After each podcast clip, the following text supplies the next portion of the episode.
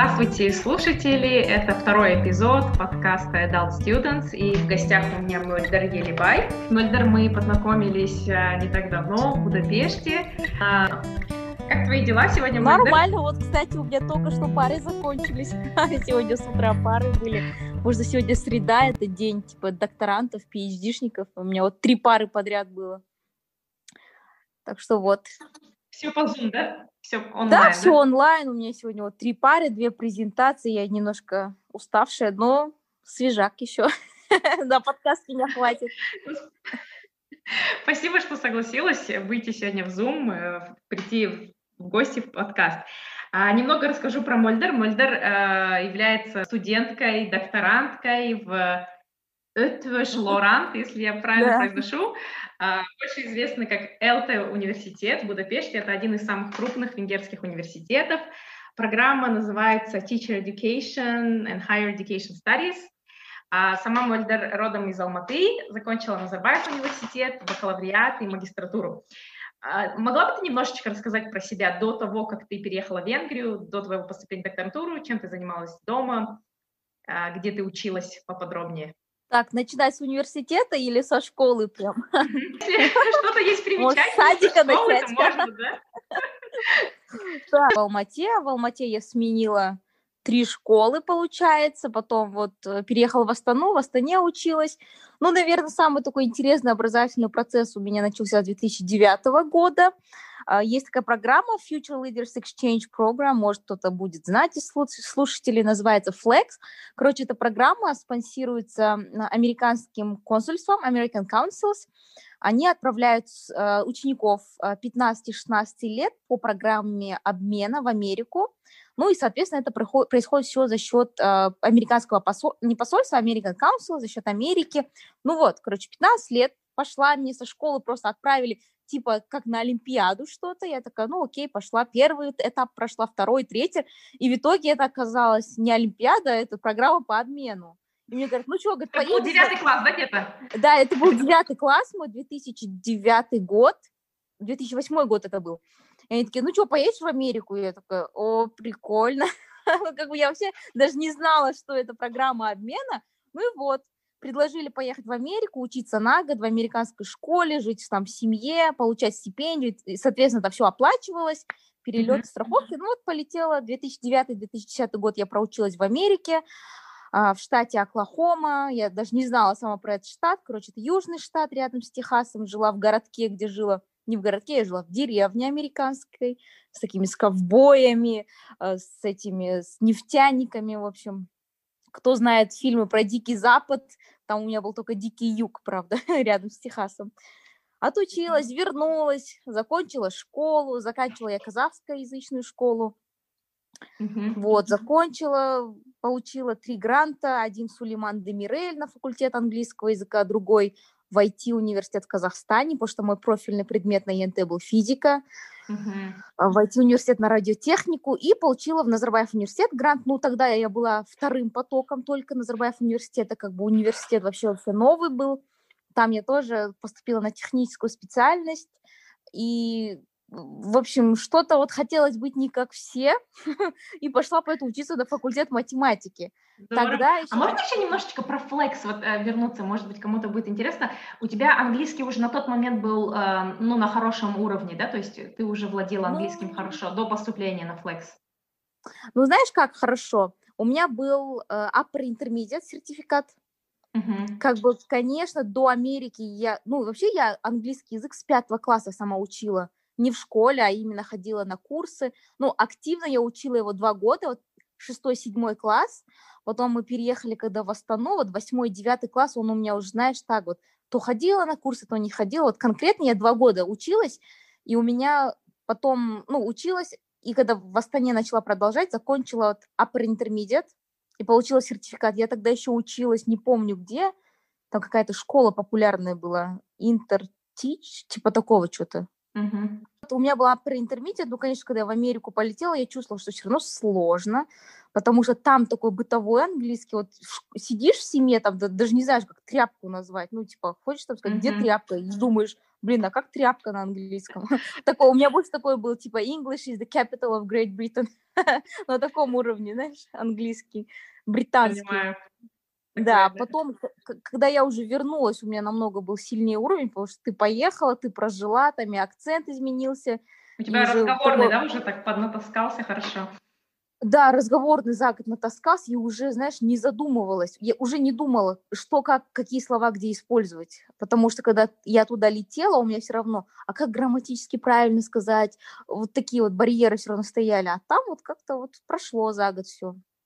Ну и все предметы, ну, вся учеба у тебя была на английском, да, там и математика, и физика, то есть у тебя сразу ну, да. и, да, такой и профессиональный, как бы, да, более английский пошел, ну, уже предуниверситетская хорошая, получается, подготовка была. Ну да, я же, получается, в американской школе обычно училась, там в моем, в моей деревне даже не было русскоязычных, как бы, вообще не с кем было разговаривать, там девочка с Уральска была, но она жила в соседнем городе, и как бы мы с ней виделись, может, раз в неделю максимум поэтому как бы русского языка там по факту не было, плюс за то, что это была деревня, э, это не как сейчас там по WhatsApp, по FaceTime, да, позвонил, там с интернетом были проблемы, как бы не везде связь была, поэтому я просто была отрезана от русскоязычной речи, так скажем. И потом ты вернулась, закончила да, школу в Астане и, э, получается, выиграла грант в Назарбаев университет, да? В Назарбаев университет, э, тогда еще foundation нам нужно было проходить обязательно. Получается, я бакалавриату, на бакалавриат мне 5 лет ушло, потому что год foundation обязательно. Сейчас уже можно foundation не проходить, можно сразу поступить по профилю учиться. Потом 4 года математики у меня было. Закончила э, математику. Что-то я не хотела работать, в общем, по специальности. У меня тогда был вот э, интерес к спорту. Ну, к спорту, к тому, что я в школе играла в баскетбол, там, с пятого класса. В Америке баскетбол играла в университете баскетбол играла. В общем, доигралась и решила стать фитнес-тренером. ну, Здорово. После математики, да, у тебя пошло, опять вернулась в спорт, да, получается? Ну, знаешь, не после математики, это все было параллельно. Как бы я начала работать фитнес-тренером еще на третьем курсе. Как бы на втором курсе я прошла обучение, там к нам приезжали фитнес-школы типа Варвары Медведевой с России, Потом я сама обучилась, там этот спортивный комплекс априори есть в Астане, там проходила обучение. В общем, сертификатов набрала, и в итоге проработала полгода, короче, файт-база, такая, такой типа спортивный клуб в Грант Алатау, я сейчас не знаю, он есть или нет. Mm-hmm. Полгода там проработала тренером групповых программ. Потом пошла в спортивный клуб Априори. Ну, вот Априори, это который в Думане в Астане находится, ну, ну довольно-таки такой, знаешь, взрослый ну, не взрослый, а старый клуб, он там с 2005 что ли года.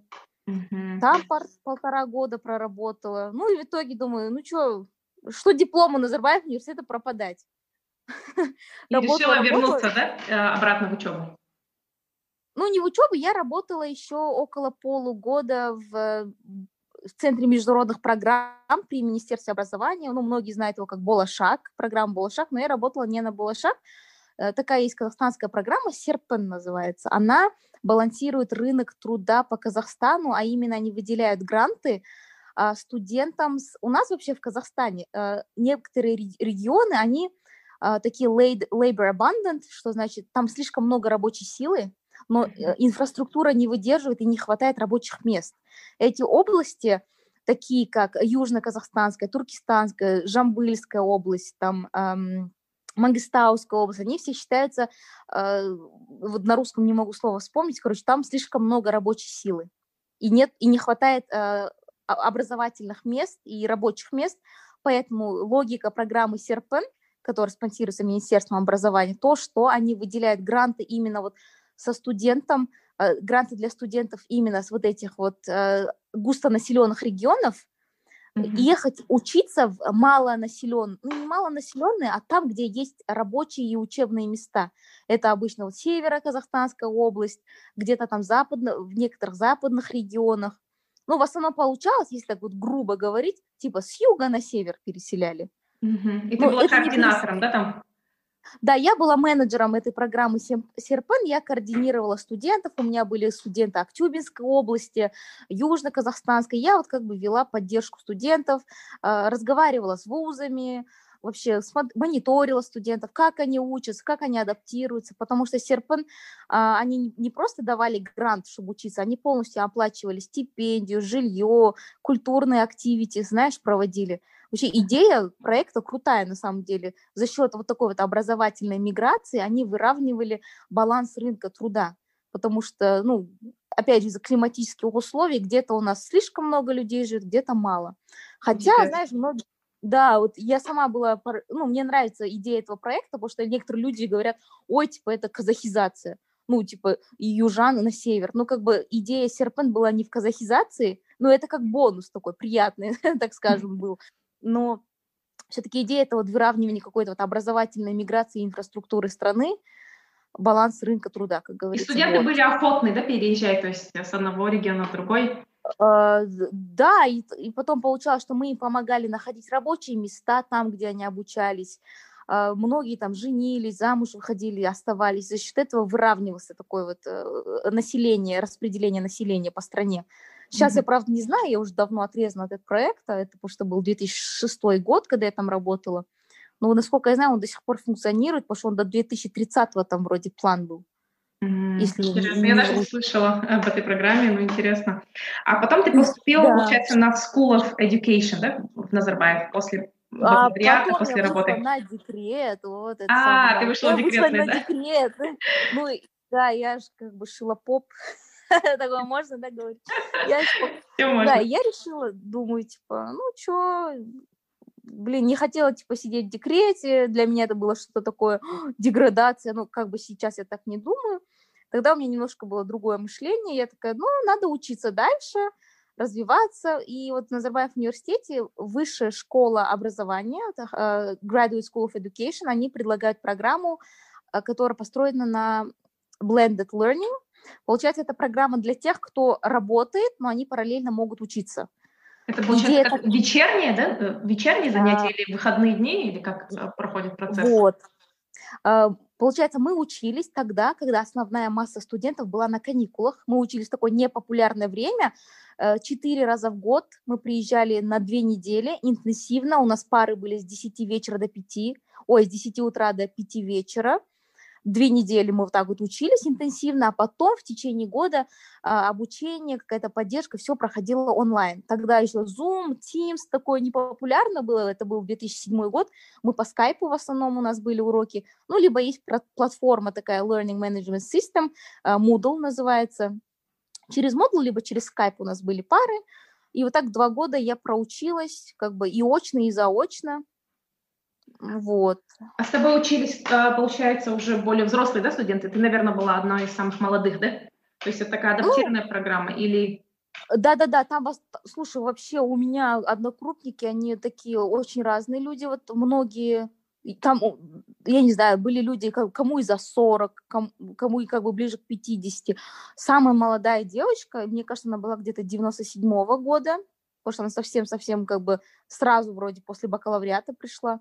Вот младше меня была только вот 90, ну вот я не совру, 95-97, потом было 94-го, потом вот я 93-го, и в основном все, кто старше меня, они уже были вот 30 плюс, 40 плюс, это были там директора школ, там какие-то менеджеры университетов, э, ресерчеры, в основном это был уже adult population, вот реально adult, которые шли уже не, не просто там да, где-то за дипломом, а вот за скиллами какими-то, потому что mm-hmm. программа-то называется Educational Leadership, которая закончила. На русском это будет руководство в высшем образовании. Как бы. А для поступления вам тоже нужно, нужно было сдавать TOEFL, да? Все образование на английском проходило? Э, да-да-да, это такие же, как и в поступ... ну, такие же критерии, как поступаешь там в зарубежный вуз, ну, как в Назарбаев университет, нужно было написать, э, ну, IELTS, либо TOEFL, но мне ничего сдавать не надо было, потому что я закончила на английском, и Назарбаев университет уже считался, ну, как бы они искали, если ты закончил Назарбаев университет, у меня уже был IELTS, как бы мне ничего не надо было делать, нужно было написать мотивационное письмо, соответственно, там свои транскрипты предоставить, и два рекомендательных, два или три рекомендательных письма, Потом, ну, звали на интервью, проходила интервью, и потом они уже говорили, вот, типа, там, там, кажется, было две опции. Можно было на грант, а можно было, типа, self-funded. Ну, как бы я сказала, что у меня только вариант на гранте учиться, как бы я не могу себе учебу оплачивать, поэтому вот. Отличная возможность, да, обучиться, не, не покидая, да, как бы своего города и на английском получить образование. И еще не нужно как бы отрываться от семьи, там, от работы. Здорово, вот, я не знала, вот, что есть такая программа. Вот, и это была единственная программа, вот именно, сейчас я не знаю, мне, мне кажется, может, что-то еще появилось, но так как я уже работала в образовательной сфере, я потом уже услышала от своих э, однокурсников, что есть такая программа в Graduate School of Education. Я такая, ну, блин, клево, типа, я могу сидеть в декрете и параллельно учиться, и еще и как бы получать стипендию за это, еще и на гранте учиться, и получается у меня будет и диплом, и ребенок, и, короче, я все на свете успею. Да? Ну, было, конечно, сложно, я не знаю, как бы это круто, но я просто не хочу э, чтобы люди подумали, что если ты там, что у тебя жизнь протекает, тебе надо все и сразу ухватить. Я просто хочу сказать, что мне было реально сложно, у меня пары начались, когда я была на 40 неделе беременности. Получается, мне надо рожать уже, вот. А у меня пары начались интенсивно. У меня есть, если вот, я говорю, мои одногруппники послушают, они будут смеяться, потому что я ходила на пары со своим фитболом, Потому что мне было О, сложно сидеть. Ничего себе, ну ты просто мать-героиня, да? Женщина-героиня. Да я сумасшедшая была, блин, коза, которая скакала по камням, по речкам. Я ходила со своим фитболом, потому что я не могла сидеть по 8 часов на парах ну, у меня ты, уже... Ты его приходила и надувала там, да, или как? как? Нет. Ты я, его оставляла там, да? Я приезжала, короче, так делать нельзя, но я скажу, как было. Я приезжала за рулем сама на 40 неделе беременности. Uh, у меня всегда в сумке с собой была родно... книжка для роддома. Типа вдруг у меня там на парах, знаешь, воды отойдут. Э, в машине в багажнике лежала сумка для роддома всегда. И фитбол я просто принесла и оставила в аудитории и сказала, типа, ну пусть лежит, чтобы я не таскалась. И просто каждый день я шла в эту аудиторию, брала свой фитбол и сидела на фитболе. Один курс я закрыла, и на след... у меня должен был, был начаться следующий курс интенсивный, но у меня срок уже, и мне, меня положили в больницу, я пишу профессору из больницы, типа, у меня схватки, можно я этот предмет закрою как-нибудь потом? Но я заранее предупредила декана, что типа мне рожать на следующей неделе. Они, наверное, типа, тоже может... удивились, да, что студентка... Нет, нет, а хочешь, я расскажу прикол? Они сказали вообще, что я типичное представительство Graduate School of Education, потому что очень много тех, кто во время обучения уже приходит беременный, либо беременные. И когда я пришла на интервью, кстати, я пришла такой э, в, широкий, в широкой рубашке, типа, чтобы не заметили, что я беременная, а моя супервайзерша, кстати, мой супервайзер Олег уже в прошлом году он получила награду исследователя года типа Центральной Азии по версии там Emerald, и в этом году она получила э, тоже награду в социальных науках, и эту награду только 500 человек по миру получают вообще. Так у нее самой четверо детей, ей даже 40 еще нету, кажется. И так она мне говорит, я говорит, сразу поняла, что ты беременная, говорит, я сразу всем сдала, говорит, всей комиссии тебе сказала, что типа она беременна, она рожать будет. Ну, говорит, типа в Graduate School of Education, говорит, на это не смотрят, потому что там, говорит, все такие, говорит, они вообще child-friendly. Вот я не знаю, вот... Graduate Ой, это хорошо, да, что они как бы приняли тебя, да? Не дискриминировали. Это, это, вообще, это, это, это моя любовь, потому что, на самом деле, я говорю, там такая была поддержка. Я всегда говорю, что когда ты взрослый, у тебя есть семья, дети, какие-то обязательства, очень важно иметь такого social uh, circle of support, и это не всегда семья получается, потому что, ну, как бы кровь кровью, но не всегда есть какой-то эмоциональный connection. И вот я говорю, Graduate School of Education, это просто как моя вторая семья была реально. Я и на парах ходила, как бы и беременна, они всегда там переживали, что-то мне там пытались помочь. Потом получилось, что когда я родила, мне нужно было опять выходить онлайн-интенсив, ребенку было полтора месяца, и я говорю, блин, мне, говорю, не с кем оставить ребенка, тогда реально не с кем было оставить, я говорю, можно я, типа, пропущу пары, а тогда онлайн еще не было, ну, тогда нужно было реально приходить на парах сидеть, и мне профессор мой говорит, а, говорит, а приходи на, ребен... на пары с ребенком. И Мы ты с малышкой да, приходила? Ага, она со мной полтора месяца она со мной две недели ходила на уроках потом в 7 месяцев она опять пришла, в 10 месяцев, ну вот так вот каждые там, я не знаю, 3-4 месяца, когда мне нужно было появляться в университете, она со мной там с 10 до 5 сидела, Ну, пока позволяла, а потом уже год она начала там ходить, ерзать, я уже ее с собой брать было нереально, потому что она шумела. То есть она выросла в стенах университета, да, получается? Да, вот, вот literally, она выросла в стенах университета. Один диплом на двоих, да, получается? Ага. Здорово, здорово, что ты так смогла. А были еще такие студенты, как ты, которые вот так вот детей приводили, или ты была единственной студенткой? Ну, вот я была, кажется, единственной, кто они видели вот на глазах development. Вот я беременная, вот годовалый, вот пол, полугодовалый, вот годовалый малыш за два года у моих одногруппников родились дети, другая тоже уже вынашивала ребенка. Ну вот я говорю, моя просто вот на глазах моих одногруппников появилась на свет, так скажем, ну, фигурально, фигуративно выражаясь. И получается, ты закончила, да, и э, у тебя была идея э, продолжить обучение за рубежом, или ты подумывала вернуться на работу? Какие были, были планы после магистратуры? А знаешь, планов не было, я просто хотела развиваться, потому что я чувствую, если я... Почему я не сколько люблю учиться, а, ну да, скажем, я люблю учиться, и когда у меня нет вот такого потока новой информации, я чувствую, ну, я сейчас не знаю как, потому что я уже слишком долго учусь, если честно, я не знаю, каково это не учиться, но тогда я чувствовала, что мне нужно чему-то новому обучаться, и почему я решила пойти на PhD, у меня не было планов, типа, делать PhD, либо пойти работать, я такая плыла, типа, по течению, Просто, вот опять же, мой, моя супервайзерша Олег Кужебекова, она просто для меня был таким ролл-моделом, такой вот моделью э, успешной женщины. Ну, вот мать, тогда у нее было трое детей, сейчас уже четверо. Я думала, вот она крутая. Во-первых, она умная, она харизматичная, она четкая, не такая вот водолей, да, так скажем, которая там что-то говорит, говорит, как в социальных науках. Нет, она конкретно, она по факту четко и все доступно. У нее шикарная английская, она сама была шакер, она проучилась в Миннесоте, постдок там делала, работает на кучу там, вот, хороших университетов, типа университет Оттавы, там, знаешь, у нее, ну, которые реально quality у нее есть. Вот она меня очень вдохновила делать PhD, потому что мы с ней обсуждали вообще, что можно там делать. Я говорю, слушай, говорю, ты типа материал для PhD, я там вижу твой, твои амбиции, твой драйв, вообще твои скиллы. И говорит, если типа быть ученым это то, что ты хочешь делать по жизни, говорит, я бы тебе ну, советовала пойти делать PhD. То есть ты получила такую поддержку, да? Здорово, академическую да. такую.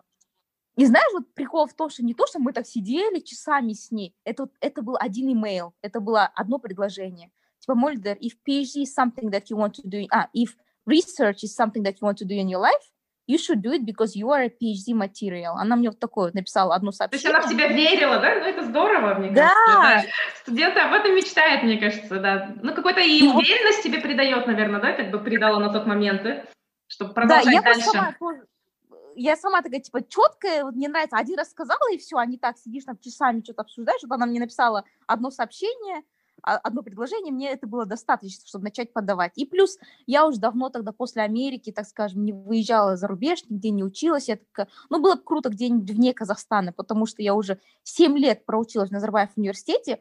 Мне реально нужен, нужна была смена обстановки, смена геолокации, просто посмотреть мир, и протестировать себя, знаешь, вот на мировой арене, так скажем. Потому что в Назарбаев университете, ну, блин, это свой комьюнити, это все казахи, там, ну, русские максимум, татары, корейцы, как бы хотелось попробовать себя. А как я? Типа, Угу. Да, и вот я начала подавать э, в разные университеты. Я очень хотела в Америку, э, но я тогда не до конца осознавала, что значит быть PhD студентом типа в Америке. Я была немножко таких в розовых очках. Короче, в Америку подала, не поступила, в Гонконг подала, не поступила. Э, подала в Канаду, поступила, они мне дали максимальную скидку, которую могли дать на тот момент, но просто за счет того, что я была не одна, э, просто финансово мы не смогли поехать в Оттаву учиться. И еще я подала ну, в Венгрию, ну, в Будапешт, потому что я просто увидела через Болошак объявление, то, что набирается набор, э, и подавала я еще в Стамбул. Просто мне там нравится климат и культура, и все-все-все. Я Короче, тоже люблю Стамбул очень. Да, чайки, Босфор. Да. В общем, вот так вот я Поступила я, короче, на грант полный в Стамбул и в Будапешт, и на 50% скидка у меня была в Оттаву на обучение. Вот. Ну, как бы даже 50% меня бы тогда не, Без не стипендии, да, получается, в Канаду у тебя была? Без стипендии, да? Или со стипендией? Без стипендий, просто стипендии. 50% Мгм. на обучение, жилье, книжки, все это самой надо было оплачивать. Ну, как бы, если бы была бы одна, я что, ладно, работу нашла бы, еще что-то. Так как я была не одна, уже было сложно. Можно было, ну, не, не, не совсем безопасно было, так скажем, ехать и рисковать. Немножечко рассказать поподробнее. Вот, э, по вот программа твоя называется Хунгарикум, да? И Стипендию. стипендия, да, Хунгарикум. Это, это Да. стипендия Венгрии, да? Венгрия выдает стипендию А. стан- казахстанским студентам, да, получается? У Европейского Союза а, есть много всяких программ по интеграции и обмену по миру. Одна из них это Tempus Public Foundation. А, ну, такой фонд Tempus. Они спонсируют все развивающиеся страны, создают такую вот мобильность международную, и Казахстан входит а, в одну из этих стран, которые спонсируются. Просто там условия немножко разные для разных стран, количество разные. Ну, для Казахстана, например, ежегодно выделяет 250 э, студенческих мест. Мы учимся на деньги налогоплательщиков в Венгрии, как бы это идет с госбюджета Венгрии. Э, Из этих 250 мест 100 где-то, 100, 150 идет на бакалавр спонсирование. Э, Спонсирование это в смысле оп- оплата обучения, место в общежитии и стипендия. У бакалавров стипендия совсем маленькая, потом идут где-то 70 мест для магистрантов, тоже общежитие, обучение, тоже небольшая стипендия. И потом идут PhD, кажется, в год 20 для Казахстана выделяют. Тоже стипендия, обучение, оплата и место в общежитии, но семейным жить в общежитии нельзя, поэтому как бы квартиру приходится здесь снимать или там комнату, например, снимать могут. Ну и стипендия у нас, конечно, побольше у PhD-шников, чем у бакалавриата и магистрата, но все равно это мало. ну как бы с зарплатой не сравнится. Все равно стипендия это стипендия, как бы. Конечно. Если ты один, еще нормально, но когда у тебя есть семья, ну, как, как у меня есть дочка, например, уже, ну, там надо шебуршать, как говорится, работать или еще что-то там, да, что-то делать. Вот. А, А например, процесс поступления сложно поступить, сложно получить эту стипендию? Там нужно, а, ну вот TOEFL, опять же, IELTC на ну, определенном знаешь, уровне это или... такой, это такой субъективный вопрос, если честно, это все зависит от твоего бэкграунда. А IELTS а, нужно было сдать research proposal твоего PhD. Вот когда ты поступаешь, вот разница между американскими и европейскими вузами, то, что когда ты поступаешь в Америку, там proposal не просят. Proposal это вот типа то, что что ты будешь исследовать, примерно вот черновик твоей научной работы. В Америке это не просят. В Америке просят, например, только мотивационное письмо, рекомендательное письмо и все. И, ну, IELTS. Это, наверное, на education программ, да, потому что вот по истории Не, не, там не. нужен research proposal. В Ну, Америку так- надо? Да, да, да, тоже. Вот, по, ну, по крайней мере, э, для истории, для поступления Ну на да, это, это еще, да, очень зависит от От дисциплины. факультета, да. Мгм. Ну вот когда я поступала, например, Канада, Гонконг и Америка не просили пропозал, ну именно те просили, да? вузы, куда я Мгм. хотела, а Стамбул и Будапешт, они просили research proposal. В общем, когда я на стипендию Хунгарикум подавала, у них есть определенный сайт, а, я под- закидывала вот транскрипты, IELTS, рекомендательные письма и свой research proposal.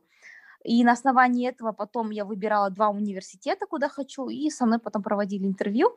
Но скажу, что с базой Назарбаев университета мне было несложно, честно. Я Значит, хорошая база, да? То есть э, хорошее образование Да, получила. на самом деле, да, Назарбаев университет и особенности grad, Graduate School of Education, он мне дал, так- да- дал очень хорошую базу, поэтому я себя здесь очень комфортно чувствую, и мне не сложно, и ничего. Ну, конечно, я говорю, с Америкой там была история посложнее, потому что там и конкуренция больше, там как бы хоть и база есть, но нужно было немножко постараться. Я не скажу, что я не старалась, но я скажу, что я и до конца не осознавала всю complexity, всю сложность как бы процесса, и вообще, типа, зачем нужен PhD, какие там ключевые моменты. Но все делается не зря, поэтому сейчас это вот самое, вот мы с тобой это уже не раз обсуждали, что реально вот самое крутое место, где я могла бы оказаться.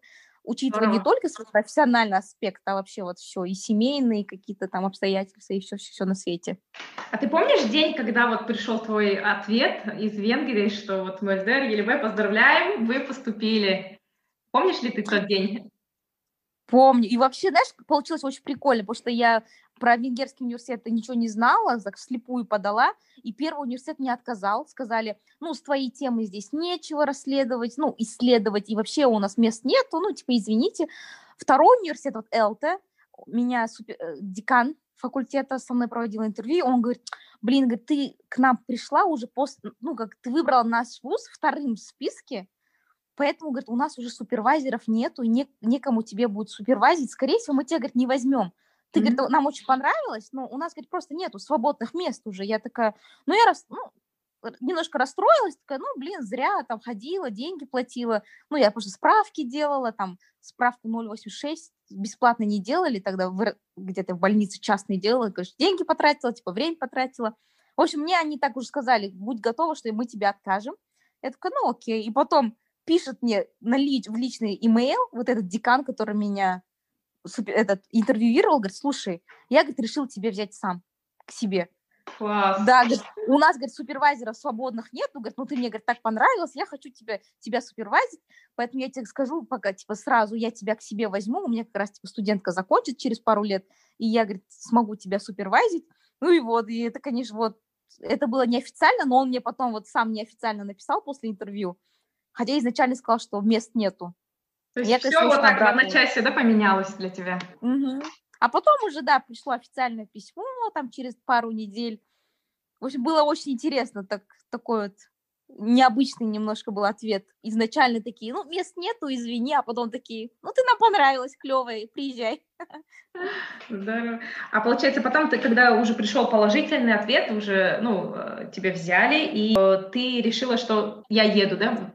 Еду, мы едем Будапешт. А, вот знаешь, было решение, это Получается, я закончила в июне, я защитила свой мастер магистр, магистратуру, в июне закончила, в июле мне пришли ответы с Венгрии, э, со Стамбула и с Оттавы. Типа, нужно решать, потому что в августе нужно было уже решать, куда я подаю документы, и я очень много стремалась, типа, рискнуть поехать в Канаду, либо поехать в Стамбул, там тепло, красиво, либо ехать в Будапешт, ну, про Будапешт я ничего не знала, потому что, ну, как-то вот была молодая, зеленая, просто попадавала везде, знаешь.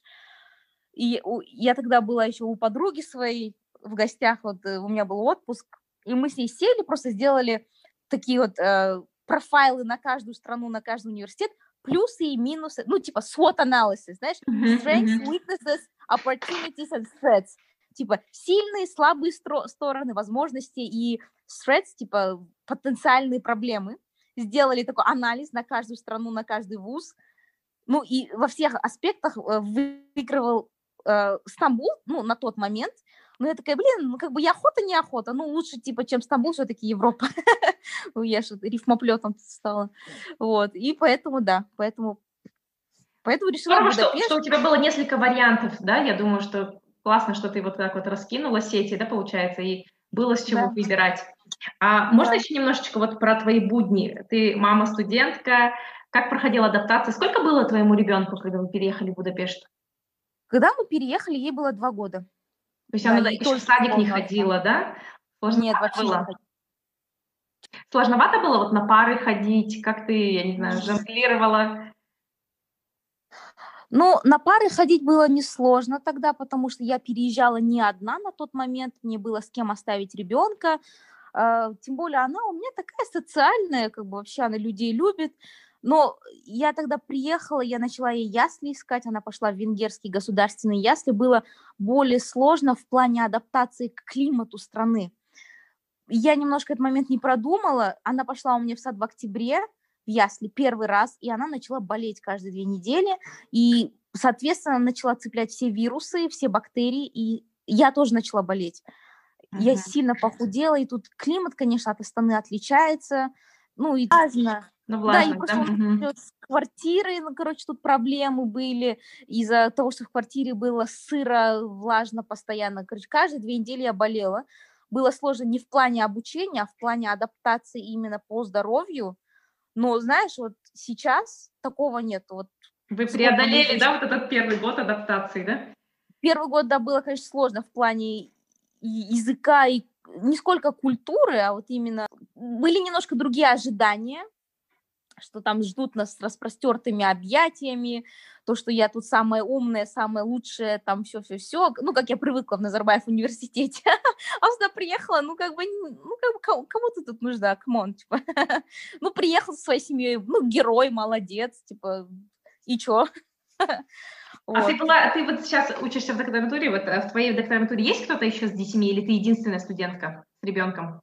А, есть девочка с Азербайджана, они, ее сыну вот исполнилось два недавно, но она переехала с мужем, они оба делают PhD, и вот у них сын, но она родила его здесь уже, поэтому в этом плане по-бытовому полегче в плане врачей, там того всего, э, и все. Потом я с ребенком, но я уже с таким относительно взрослым ребенком переехала, и вот сейчас одна Фернанда, она, конечно, с Латинской Америки, не буду говорить с какой страны, потому что я не, не помню, она вот только сейчас в положении. Но по факту, кто с таким уже готовым ребенком, так скажем, уже только я. ну, из тех, кого я знаю. Может, есть кого я не знаю, потому что PhD это все-таки такой индивидуальный, мы, у нас пары там раз в неделю, и сейчас вообще онлайн, я даже не знаю, кто чем занимается. В целом, э, как ты вот сравниваешь, вот у тебя магистратура была с ребенком, и сейчас вот докторантура, да, за границей и с ребенком. Э, ты говоришь, что не так часто пары, да, то есть немножечко легче, да, в плане материнства, вот, э, балансирования материнства и учебы, или все же сложно как-то? сложнее, Ужан, потому что ты же сама знаешь, ребенок взрослеет, она сейчас уже понимает, если раньше она что, лежит, покормила, в коляску закинула, на пары закатила, она лежит там, Сейчас уже нет. Сейчас она у тебя еще лежала, не у всех лежат. У нас не лежала, например, да, у нас не лежала. Ребенок чудесно, она у меня спокойно, ну не спокойно, она лежала, она спала там в автокресле. Сейчас она тоже, говорю, чудесно, но сейчас надо объяснять, почему нужно идти в сад, почему... Вот она сегодня говорит, не хочу в сад. Я говорю, ну, извини, говорю, маме надо работать, маме надо учиться. Уже сейчас приходится вот каждый шаг проговаривать, и она уже расстраивается, где-то эмоции показывает. А раньше такого не было. И так как я еще ну, работаю в сфере там, социально-эмоционального интеллекта, я знаю, что нельзя сказать, э, рот закрой, типа, иди в садик. Это как бы так детей не надо воспитывать. надо договариваться в игровой, мягкой форме, как бы, чтобы без обидников потом было. Поэтому как бы легче в плане того, что ребенок самостоятельный, там ходит, кушает сам, но сложнее в плане эмоционально все-таки. Но учеба у тебя, учебы ты сама как бы дозируешь, я вот в этом плане имела в виду, что вот в плане магистратура такая более интенсивная программа была, докторантура, она, конечно, серьезнее, но как бы не, ну, как бы, много, как бы ты сама, да, как бы организовываешь свое а, время а, да, в этом да. плане, да? Да, у меня нету такого графика, что, типа, вот на магистратуре я знала вот, вот эти две недели, типа, I have to be in class, я должна быть там, здесь такого нету. Конечно, вот, я знаю, среда, день докторант. Вот сегодня, говорю, три пары, но мне нужно было быть онлайн. А так я могу, такой плавающий график, я могу и в 12 ночи сесть работать, и там в 5 утра, ну, обычно я в 5 утра встаю, 5 утра встаю, могу поработать. Я, у меня такое, как я всегда говорю, у меня нету большого босса, но у меня типа куча работы в любом случае. Ну, в этом плане... Молодец, все успеваешь. Не все, но пытаемся. Стараешься, да? И еще но... немного хотела бы, о, вот э, расскажи про свою диссертацию. О чем твое исследование, как проходит? Mm, да, я на втором курсе. Сейчас мы пишем, типа, ресурс, э, разрабатываем дра, э, драфт, черновик нашей работы только в процессе я исследую сферу высшего образования, а точнее э, тот вопрос, который я хочу понять, это на английском это звучит как understanding the lack of female leadership in Kazakhstan. На русском это будет звучать почему так мало же, женщин в руководстве высшего образования. Потому что если мы смотрим на статистику, которая дается Министерством образования, э, у нас в Казахстане ну, образование – это доминантная сфера женщин. Если мы смотрим на образованных женщин, faculty members, ну, всех, кто работает э, руко... в сфере высшего образования преподавателями, 65% женщины. Из этих 65% 70 женщины э, до 30 лет, ну, молодые. И из всех женщин, вообще, которые работают в сфере высшего образования, более половины имеют степень магистратуры – а, даже ближе к 60% имеют степень PhD, либо степень кандидата наук, но когда мы смотрим на руководство, 80% мужчины. Как бы здесь у меня немножко логический, ну, как бы, как бы для кого-то это, да, типа, понятно, почему мало женщин-руководителей, да, мне скажут, но официально это никто не, не объяснял, никто это не исследовал, почему так много образованных, гиперобразованных женщин, кандидатов наук, PhD-шниц, ну, в руководстве сидят мужчины, и этот тренд не меняется с 2012 года. С 2012 года 80% всех вуз, э, деканов, ректоров, все мужчины, женщин очень мало. И это вот научный вопрос, который я поставила себе и буду как бы исследовать. Но я буду исследовать, э, начиная с PhD-студенток в сфере образования в Казахстане. Как бы вот зачем они учатся на PhD, какие у них планы, там, собираются ли быть они руководителями, или для чего вообще PhD нужен. Вот, вот это вот будет Те, которые мой, учатся только в Казахстане или, или в загранице тоже, то есть казахстанки, а, так, или только... Я буду, я буду использовать только казахстанский сэмпл, получается, только Казахстан буду. Интересная, интересная тема. И, наверное, последний вопрос. Эм, что бы ты посоветовала вот студентам, которые сами воспитывают детей а, и решились на учебу за границей, решили а, подавать или вообще просто идея появилась об учебе за границей? Вот у меня такой вопрос – с чего начать? Ой, блин, ужасно. Я, я научилась не давать советы, пока меня не спросят. И так сложно сейчас что-то сказать. можно, можно, можно не в форме совета, а вот просто, наверное, какие-то твои размышления, вот с чего, с чего начать. Это, мне кажется, вот я вот сама, допустим, я 6 лет э, планировала свою учебу, думала а. о ней, даже не планировала, а вот просто думала, держала в голове и никак не могла вот начать. А вот э, что бы ты могла вот посоветовать э, ну, или порекомендовать, можно так сказать, с чего можно начать, если есть уже какая-то определенная карьера, либо есть уже семья, либо есть ребенок, угу. хочется учиться, почему? А. Ну, знаешь, если сказать смешно, как этот говорят же, бьешь, не бойся, а если боишься, не бей, типа, ну, в первую очередь надо не бояться, но если вот реально хочется, нужно просто как-то набраться храбрости, вот решить и все, но как бы это тоже не вариант, нужно, я опять всегда говорю про social circle of support, но реально нужно продумать, э, кто тебе будет помогать, потому что когда у тебя есть определенная обязательство, если мы сейчас будем рассматривать э, модель семьи, если у тебя есть ребенок или э, не обязательно ребенок, те, кто от тебя зависит, это не всегда может быть ребенок, может быть там мама, папа на твоем обеспечении или еще кто-то, или там сестренка, да, братишка, Просто нужно продумать, кто тебя будет поддерживать. Потому что я всегда думаю, так, вот да, у меня ребенок, но вот что я буду делать, если она заболеет? Если заболею я, кто меня может поддержать? Вдруг мне надо куда-то ехать, идти, потому что, например, на уровне PhD мне нужно было, ну, в прошлом году я ездила на конференции, мне нужно было ее с кем-то оставлять. Я уже, ну, как бы у меня было продумано, кто меня поддержит, как будет мой план Б. Поэтому самое главное – это вот социальная поддержка. Опять же, это может быть э, родители, там, я не знаю, партнеры, э, супруги, э, либо если таковых нету, всегда, ну, друзья. Опять же, сейчас у меня очень большой circle of support, вот ты тоже одна из них, потому что, да, я чувствую все равно поддержку и эмоциональную, и физическую. Как бы главное продумать, кто тебя будет поддерживать, и просто фильтровать, кто тебе... Не сколько фильтровать, понимать свое окружение, потому что мы люди социальные, Иметь храбрость – это одно, иметь решительность – это другое, иметь скиллы – это третье, иметь желание – это совсем другое. Но вот реально, кто тебя поможет, если будет вот реально туго? Тем более за границей. Эм, ну, как бы ты как аутсайдер приезжаешь, все равно в этом плане, говорю, в Будапеште нам легче, потому что и русскоязычные, и казахов много, и из Центральной Азии.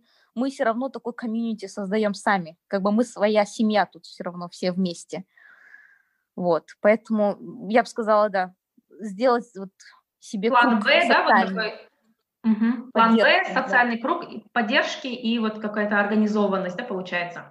И очень важна дисциплина все равно тайм-менеджмент. Ну, блин, это такая просто заезженная тема, я даже не хочу об этом говорить, потому что многие говорят, вот, тайм-менеджмент, schedule, все успевать, гнаться. Я об этом не люблю разговаривать, потому что у всех разные стандарты, у всех разные, разная скорость работы, разные приоритеты. Но вот социальная поддержка, какая-то эмоциональная поддержка, об этом мало кто говорит, мне кажется. Ну, по крайней мере, я не слышала.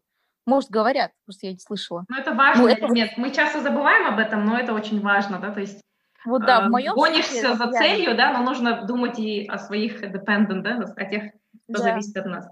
Спасибо большое, Мальдер, за время, а, что выделила после трех пар. Uh, еще и в подкаст в гости пришла, и я была рада тебя увидеть. Сейчас у нас yeah. локдаун, мы обе в Будапеште находимся сейчас, но мы как бы не можем встретиться в, какой-то, в каком-то общественном месте, поэтому записываем через Zoom. Я надеюсь, что качество нас не подведет. Еще раз ну, спасибо надеюсь, большое. Да. Всего доброго тогда.